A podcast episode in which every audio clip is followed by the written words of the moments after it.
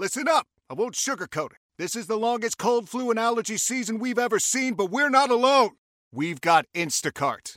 Sure, you may be a coughing snot faucet who just wants mommy, but you're not giving up! Not when cold medicine, fragrant herbal teas, and honey shaped like bears can be delivered through Instacart in as fast as 30 minutes! Now let's go win the sick playoffs! Daddy, I just want my soup. Oh, sorry, Sport. App says it'll be here in, in a few minutes. Hm, Instacart for the win. Celebrate and save at Ashley's anniversary sale with hot buys, your choice of colors starting at just $3.99. Ashley Sleep mattresses starting at $2.50. Plus, receive a free adjustable base with select mattress purchases and shop top mattress brands like Stearns and Foster, Tempur-Pedic, Purple, and Beautyrest Black with 60-month special financing only at Ashley. Subject to credit approval. No minimum purchase required. Minimum monthly payment, down payment, tax, and delivery may be required. See store for details. Thanks for tuning in to another edition of How to Bay Area. Just a quick note before the program really gets going. This edition on coronavirus was put out originally in mid February, so a lot of what we're going to be talking about here is going to be fairly dated. The really dated stuff, though, is all at the beginning. Later in the program, we began an interview that is focused on mental resiliency as well as steps that can be taken to combat some of the uglier sides of the coronavirus response, including a lot of racist attacks that we've heard reported on uh, fairly consistently. All of that still very relevant. So if you only want to listen to that portion, skip ahead to minute 13. That's where that interview is going to be started, just a little bit after minute 13. Either way, hope you find this program useful. Here it is How to Bay Area. Thanks for listening.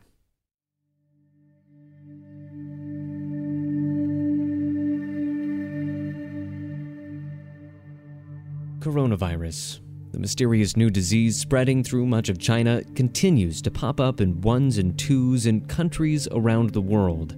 Here in the Bay Area, there have also been cases, but so far, the number of people infected can still be counted on just one hand. And all of them appear to have been isolated before they had a chance to spread the illness more widely. Spreading faster, though, fear about the illness but it is not true that there is a fine. But if I, as the health officer, my other sort of powers. So, residents had a lot of questions ready to go when they turned out for an informational workshop on coronavirus organized recently by the Oakland Chinatown Chamber of Commerce. I, I think, you know, the, the fear uh, level actually was uh, quite high. That's Carl Chan, the Chamber's president, and the fear he's talking about has oftentimes been directed against Asian Americans and also, as he points out, their businesses. Many people were so concerned, you know, is that going to be safe uh, coming to Chinatown or patronizing, you know, the Chinese businesses? Who's been exposed. If I do that and someone violates, there are other, I can work with law enforcement. During the workshop, attendees heard from Alameda County health officials who helped debunk widely circulated online rumors. Rumors suggesting that the illness is already spreading through Oakland Chinatown. But of course, we know that it's not true. It's not. All the same, though, the fear is keeping people away, and that's leading to substantial losses for these businesses. Many of them are claiming, you know, it's between 50 to 75 percent, and which is huge. Huge, and as we've been hearing, completely unnecessary. Luckily, though, that workshop aimed at dispelling these rumors, well, it seems like it kind of worked after the workshop, I think people are having much more confidence. Confidence, that is, about returning to Chinatown. Now, all of this goes to show we may not yet have a cure for the coronavirus, but we do have one for misconceptions, and that would be knowledge.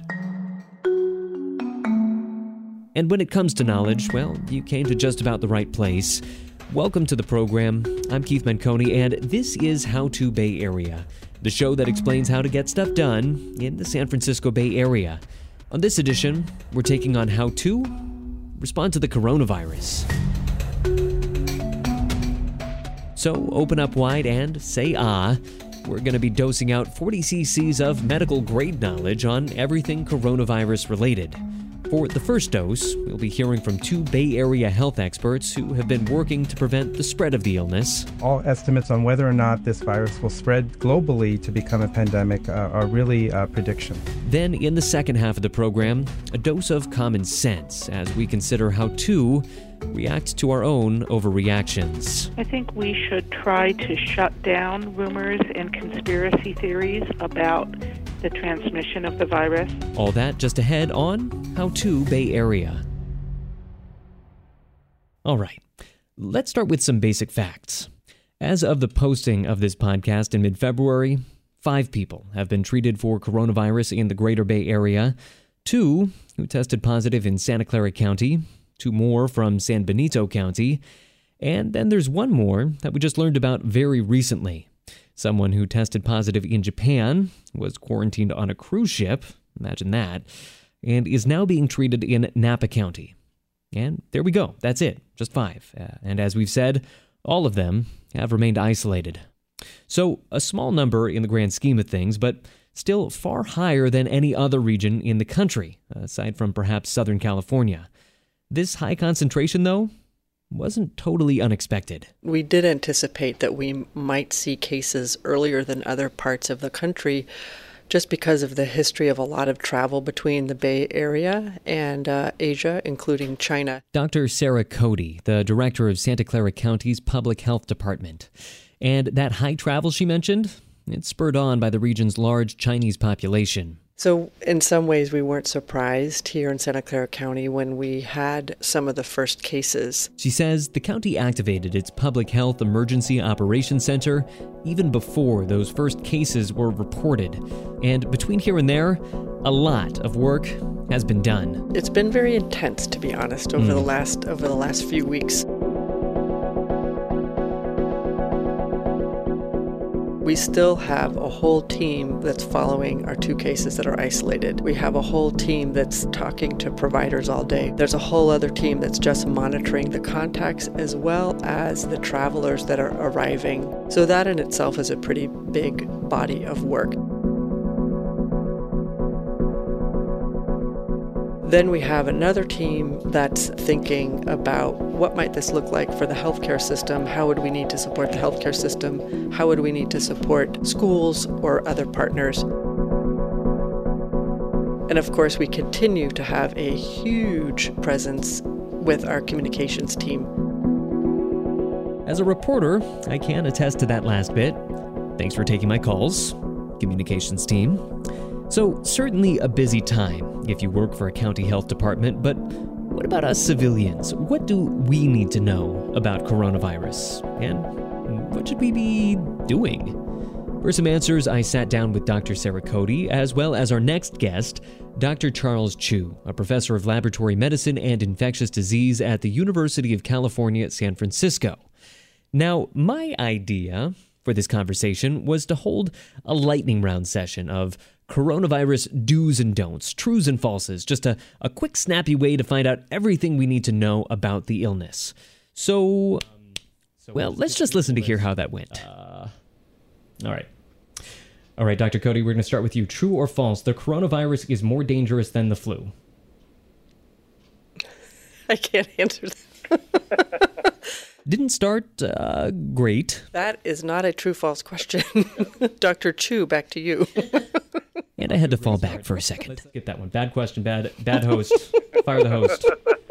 Don't let him work in this town again. All right, let's try. The this. reason it's not a true or false question is, well, the answer just isn't quite that simple. Is it more deadly, less deadly? It all just sort of depends on how you define the word deadly. For a real answer, you kind of have to dig into the numbers. So let's do that. So far, in the US alone, more than 10,000 have died from the flu this season. Compare that to the now just over 2,000 who have died of coronavirus worldwide, the vast majority in China. So, the flu, it's clear, has taken far more lives in the US and worldwide. But that's just so far. The potential reach of the coronavirus still poses a hefty risk. We know that in part because of two key metrics, which right now are pointing in a dangerous direction. That would be the virus's fatality rate and its rate of transmission. and while not entirely understood, both seem to be at least somewhat higher than the seasonal flu. Here now is Dr. Charles Chiu, the UCSF professor I mentioned before, who's joining us for this segment. Does appear to be more deadly than influenza. It might be anywhere from 10 to 100 times more deadly. So it's it appears to be intermediate in its severity of disease between influenza, the seasonal influenza that we encounter every every year, and SARS. So, to break it down, coronavirus, likely more deadly than the flu, but less deadly than SARS. Potentially more infectious than both.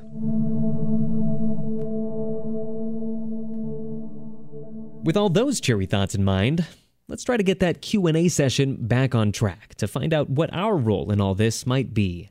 Okay, coronavirus Q&A. Take 2. All right, let's try this again. All right, Dr. Chiu, true or false, the coronavirus is related to SARS.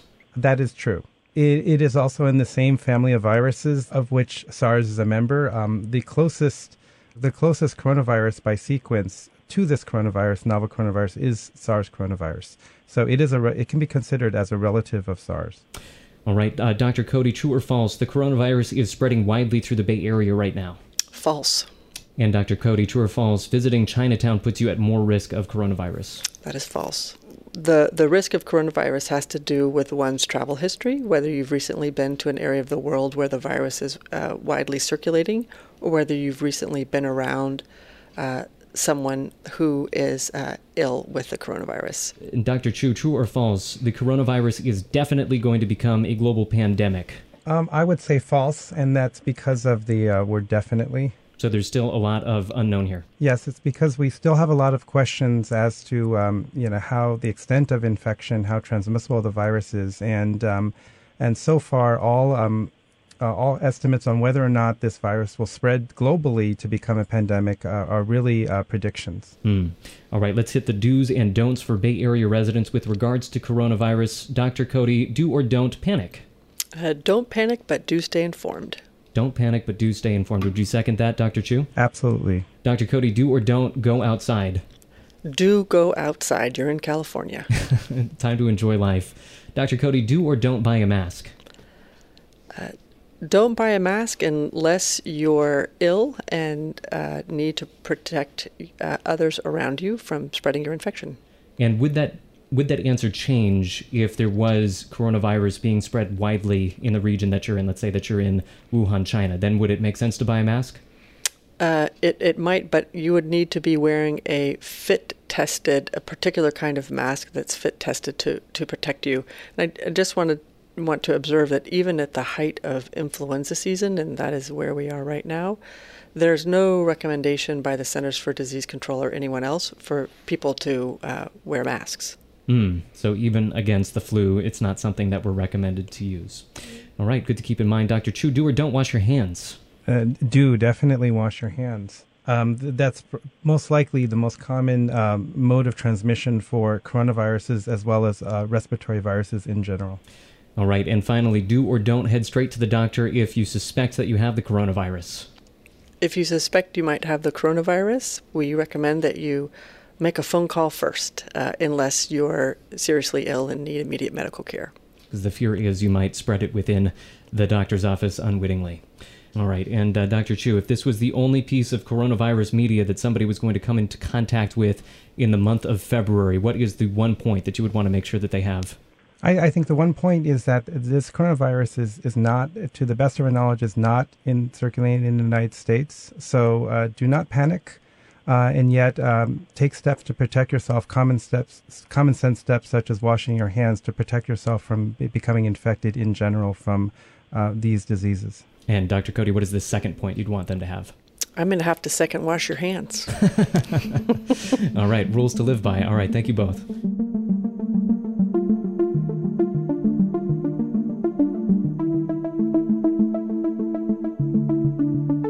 Once again, that was Dr. Sara Cody, the director of Santa Clara County's Public Health Department, and Dr. Charles Chiu, a professor of laboratory medicine and infectious disease at the University of California, San Francisco. One last quick tip from them no matter where you live, your county health department will almost certainly have a whole lot more information about the coronavirus available on its website.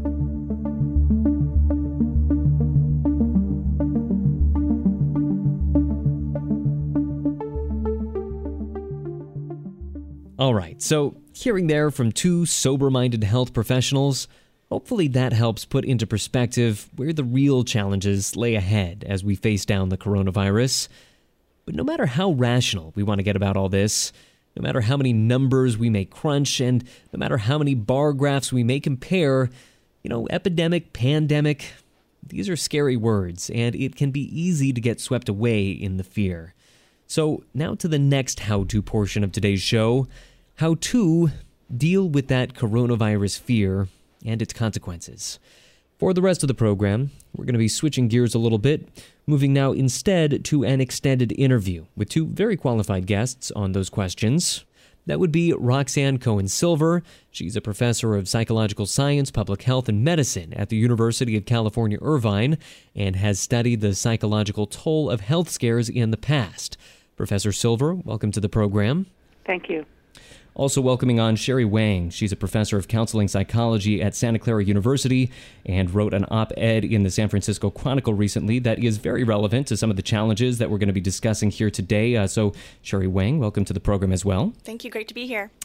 So, I want to start with you, Professor Silver. You studied the impact of the 2014 Ebola scare, which had tremendous consequences, obviously, tremendous and tragic consequences in many African countries, uh, in the countries where it spread. But no, nearly no impact at all here in the U.S. Yet the fear from the Ebola virus that was very real here in the U.S. So, what did you learn about what was driving that fear? One of the things that we saw about the Ebola virus was that there was widespread media reporting of the deaths and in Africa, but it led to almost nonstop reporting in the United States that was uh, disproportionate to the actual fear of people contracting Ebola in the United States. And we found, my colleagues and I found, that those individuals who were engaged a lot with the media reporting about the Ebola scare were more likely to worry about contracting the virus themselves were more likely to fear uh, others who might have the virus. And I think we saw some instances of what might be considered panic. There were closures in schools, and there were there was concern about people who were flying on airplanes, and all of that appeared to be disproportionate to the actual risk. So the basic equation it sounds like you uncovered was the more media you get, the more fearful, the more anxious you get as well. Yes, that that was clearly what we saw in our nationally representative sample of individuals who we studied in right after the intense media exposure in the fall of 2014. And I know that you are not studying the coronavirus in particular, but it does seem like we're seeing some parallels to that right now. What is it about diseases, pandemics, epidemics. What is it about this particular kind of scare that spurs so much fear in the general public?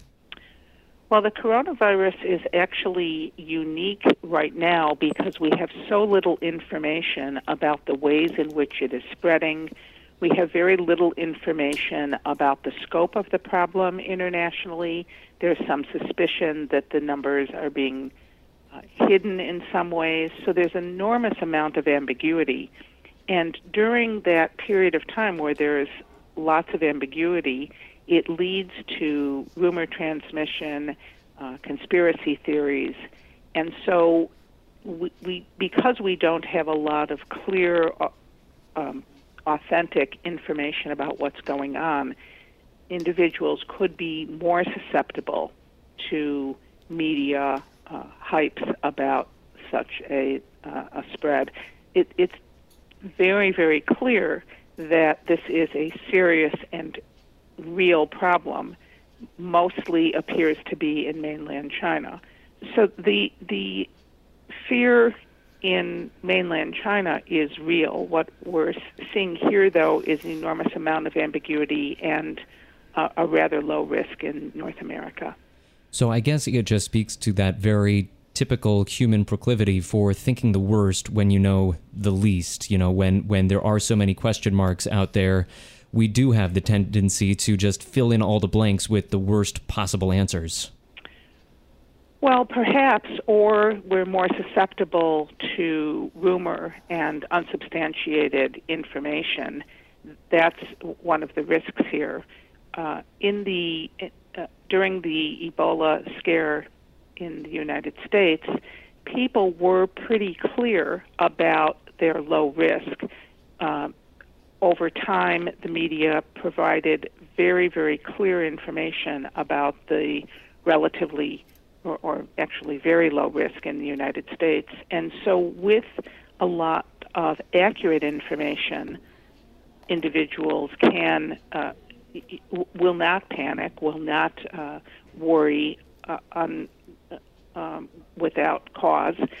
In this particular case, we are in a situation where there is so little information, there's so little accurate information, that it can lead to uh, fears of the worst. Hmm. And when we talk about this increased anxiety and fear, how is that manifesting in people's lives? Is this having consequences for how people go about their lives? I mean, are they are they afraid to go outside? What what does this really mean for people? Well, some people, certainly individuals who are exhibiting a great deal of anxiety, may in fact choose not to go out, uh, to not to um, go into large groups of people uh, we see many people, at least uh, in Southern California, I've seen a number of people wearing masks. These are activities that are are undoubtedly amplified by fear that might be coming from uh, increased media attention to this issue. All right. Well, we're going to keep you on the line and uh, jump back into that topic in just a second, but we are going to switch gears right now to another topic in this segment. That is how to deal with another consequence of this fear we're seeing discrimination against Asian residents. We have reports now of Uber drivers refusing service to Asian riders, as well as instances of racially motivated harassment and outright assaults. Just to bring in a quick example of what we're talking about here, I spoke earlier with Alex Kwan, who heads a San Francisco nonprofit and has been organizing a charitable drive to send relief supplies over to China. He told me about uh, one incident involving a friend of his. Like my friend was sick in the in San Francisco for a couple days. She was wearing mask in order to prevent spreading out the virus. It's like a general flu or cold, but then people in the bus would say like, "Why are you wearing mask?" So, again, here we have this woman not infected with coronavirus. She caught attention because of her decision to wear a mask, and he says, Alex Kwan says, those people on the bus got quite aggressive. Yeah, and yell at her, like, why are you wearing a mask? Like, this is not China. Yeah, like, like she feel bad. She does not even wearing mask now. And for Kwan, this all raises a question. I don't know why Asian are being blamed on the coronavirus a question that a lot of people are asking right now as well. Well, it seems like the masks have become a focal point for a lot of this harassment, and I think that could be something that we could discuss a little bit later on. Uh, but let's bring in our other guest now. Again, that's Sherry Wang, professor of counseling psychology at Santa Clara University. Uh, so, uh, Professor Wang, you wrote an opinion piece for the San Francisco Chronicle offering some advice on how to deal with these incidents of harassment. Uh, and uh, we're going to go through that advice in just one second. But before we get into that, I, I'm curious what prompted you to write that piece? I wrote that piece actually after I had been speaking a lot and writing about um, how much the coronavirus is actually um, similar to a lot of other infectious diseases in our past and how much we have racialized actually infectious diseases um, societally, right? I mean, we we actually have always racialized it towards people of color, and recently with um, Asian, um, Black, and Latinx communities because it's easier actually to to pinpoint it that way. And so I think we have to name racism and anti-immigrant, right, xenophobia sentiments that are present with coronavirus, as well as all of the other infectious diseases that have been um, recent. So thinking about SARS, for example, swine flu, um, MERS, the Middle Eastern Respiratory Syndrome. I mean, even the name of it. So MERS has actually been um, cited as an example in the World Health Organization as what not to do, mm. what not to call a disease because you're really stigmatizing a region of the country and then therefore the people there. And so the naming of it too is very meaningful in terms of how it really blames a particular group of people and makes people scared of that.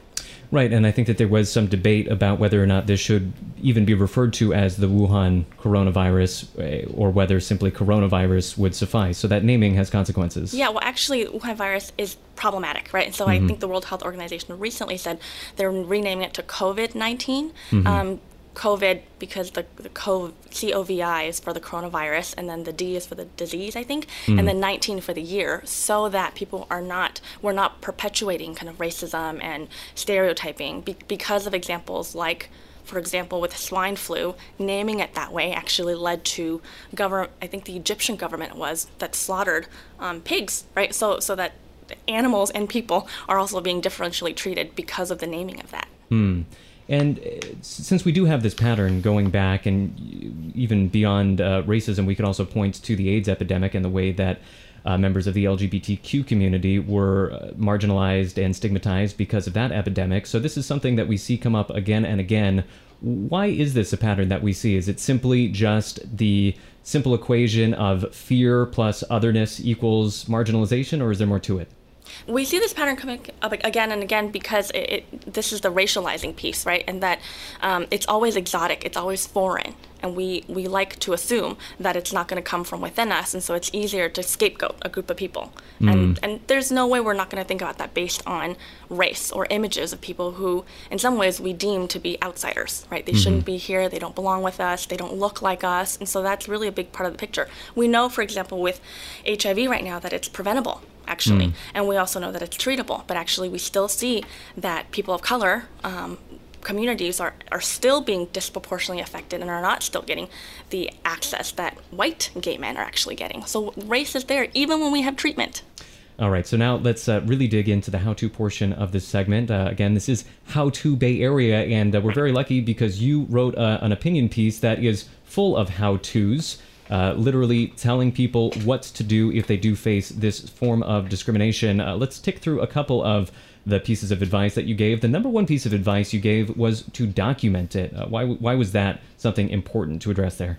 Yeah, documenting is really, really important because I think there's legal consequences, and particularly I think for the Asian community in the context of racism and thinking about Asians as a model minority, right? That that there's still the assumption that Asians are not people of color, actually, and that ra- Asian Americans don't are, are not susceptible to um, racism, and and so I think even documentation is a form of resistance, right? For people to say this has happened, um, not just for the community itself, but for outsiders to recognize the ways in which racism really affects Asian Americans. Now, you also discussed the in the moment response that people might give, and this gets into a little bit of tricky territory because you never want to say that the person who is facing discrimination is the one who's responsible for making the situation better. But you do have some advice for what people can do, and uh, one of the the big pieces that you say is that it's important for people to think about how they want to spend their energy, whether or not it's worth their time to address this. So, talk a little bit about that. Yes, I mean, when you're already being victimized,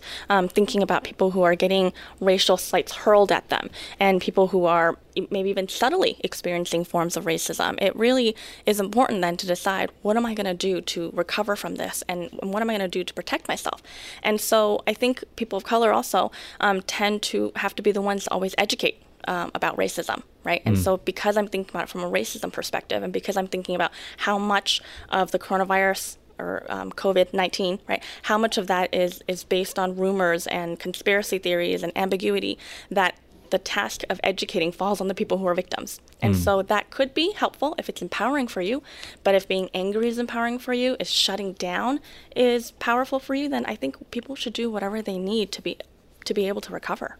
And you mentioned that you even had a little bit of an educational spiel spiel written up for uh, such situations. I did, yes, and it really is educating people that um, a disease is not based on race or national origin, right? It maybe came is linked to a particular region of the country, um, but but actually it's not linked to people based on your racial profiling. And so dropping that tidbit of knowledge, doing a mic drop even, right, with Mm. some flair, and then walking away, if it so, choo- if you choose, and if it so empowers you.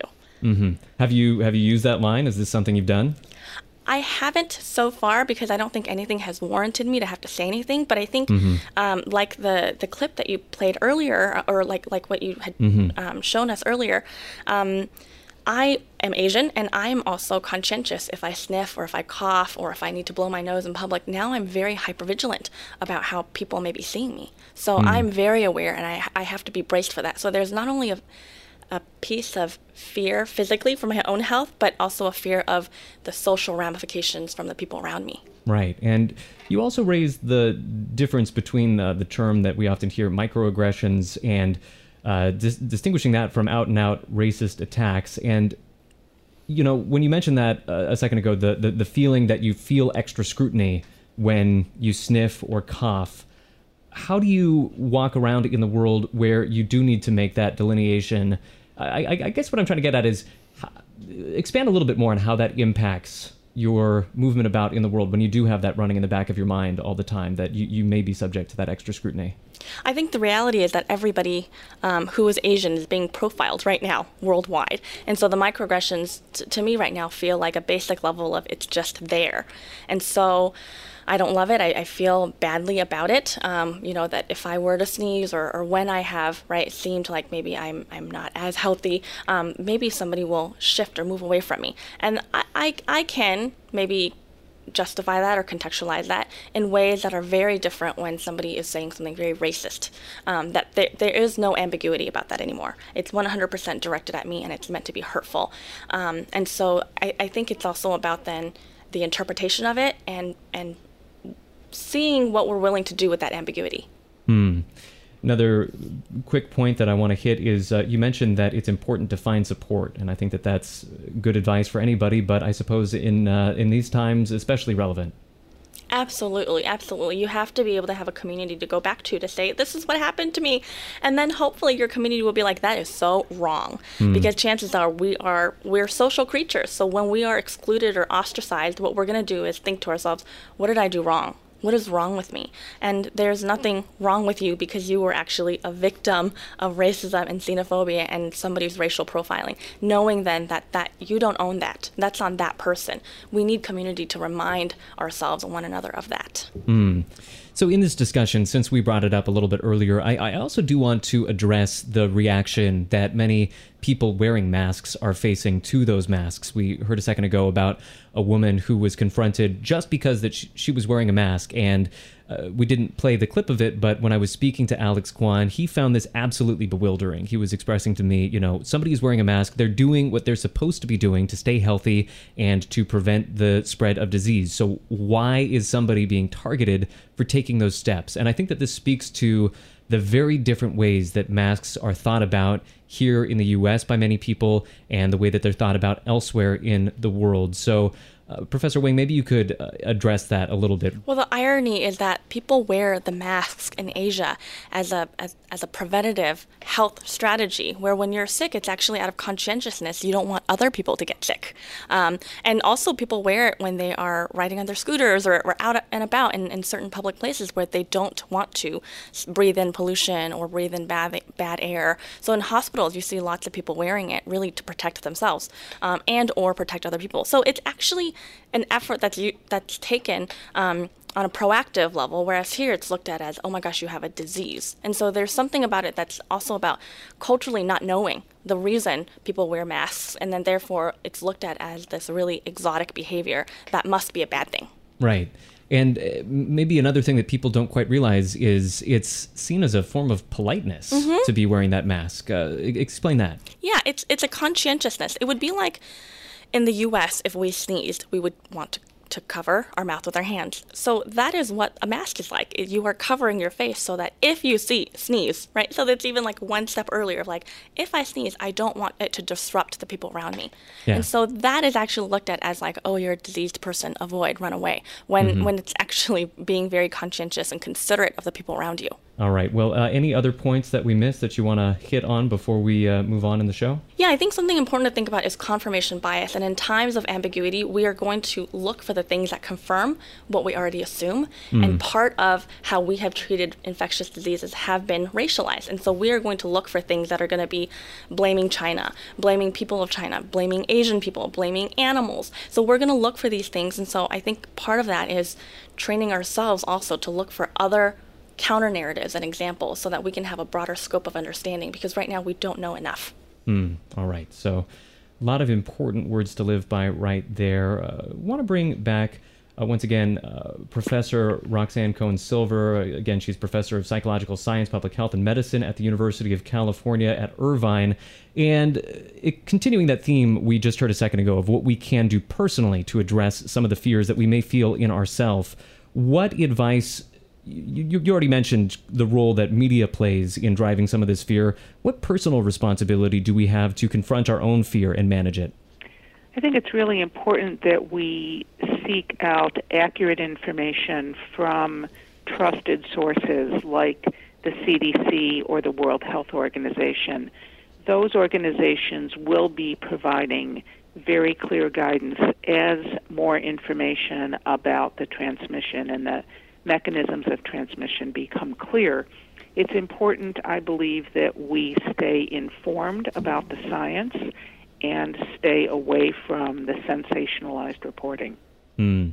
And so that is good media hygiene in a certain way. Is it does it almost speak to a certain habit of mind? I mean, is there a way in which we can habituate ourselves to constantly be worrying about this, constantly checking our phone? Is is is that a, a bad habit you're seeing as well?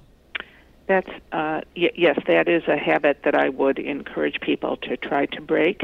We see that individuals who continue to engage with media and aren't learning anything new, but are just seeing the same things over and over again that may be sensationalized, that may be hyping that may be inaccurate, uh, th- those, that kind of constant vigilance is unlikely to be healthy and, in fact, may be unhealthy.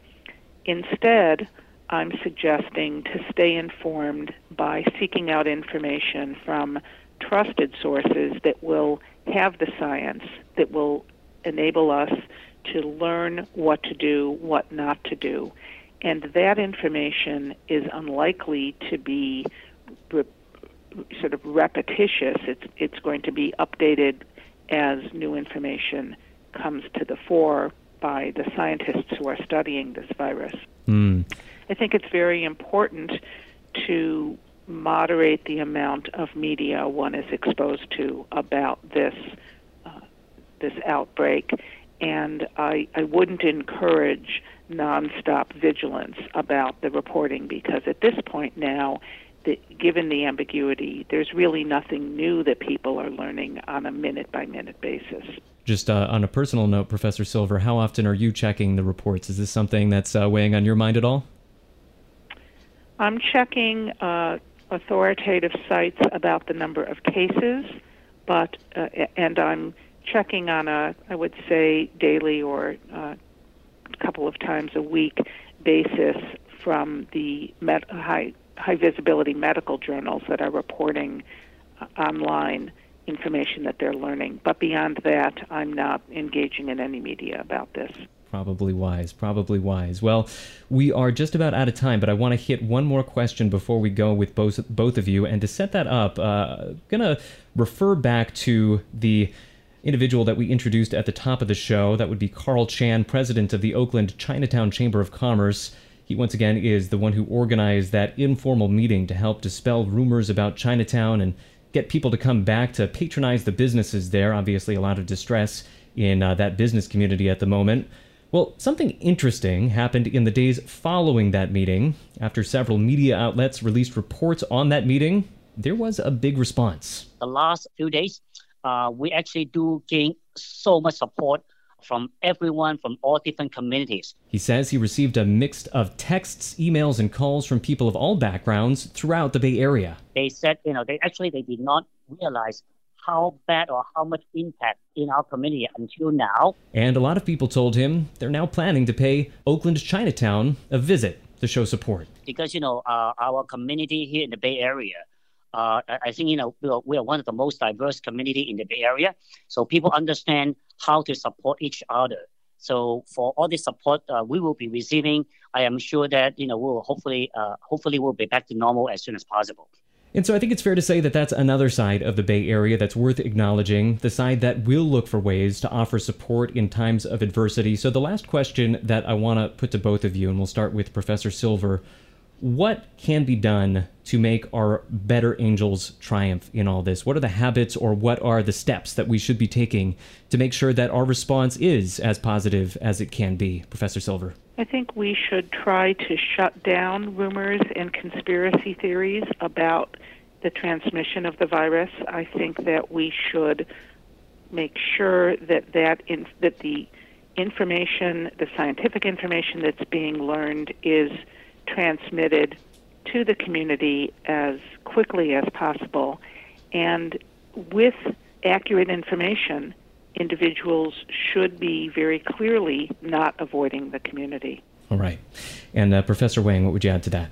I think this is a time for solidarity, for our communities to come together, um, and and for us to really think about the ways in which we're exoticizing this disease as as some something that's from other people who look a particular way. And I think if we can all step in and recognize that we are all complicit in that, as an Asian person myself, that I might flinch a little bit too when I see another Asian person sneeze, and I need to check on that. I need to check with my own bias with that, and to be able to speak out so that when things like that happen where where people are perpetrating rumors and conspiracy theories that we can be like that is actually not true and we can intervene for each other because i think because this is affecting people who look the most like me and communities um, that look like me I, I in some ways can't control how much media access I have to it because it's just happening all around me. And then mm. so anything I'm following in social media that's not even about the disease, but that's about my community, Asian American community, I'm going to see that. And so in some ways, if other folks, if people of color, if white allies can step in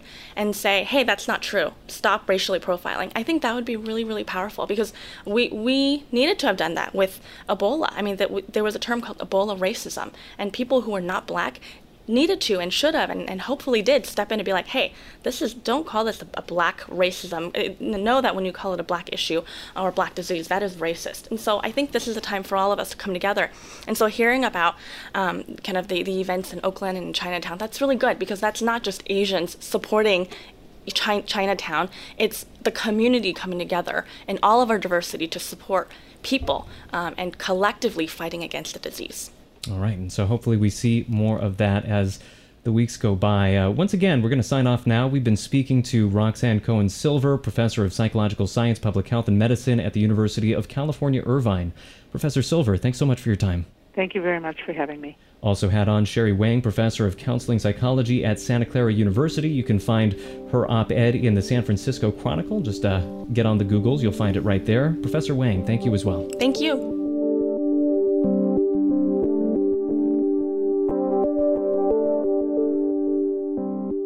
Final point before we go. Obviously, at the time of posting this edition, we're offering this how to perspective to a Bay Area that has yet to see widespread cases of coronavirus. But as we've discussed, that could change at some point. So if it does, we'll of course need to make a new episode. You know, how to deal with the coronavirus that's actually here. And that would be very unfortunate. And fingers crossed, hopefully we get lucky. Hopefully that never happens. But if it does, one thing I can say for sure, even with all the unknowns ahead, on that new episode, panicking will not be on the to do list. Just as it's not right now.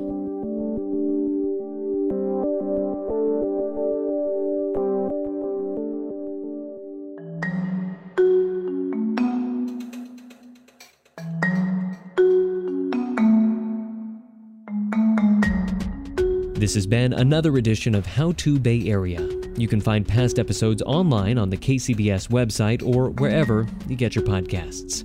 For KCBS, I'm Keith Menconi. Thanks for listening.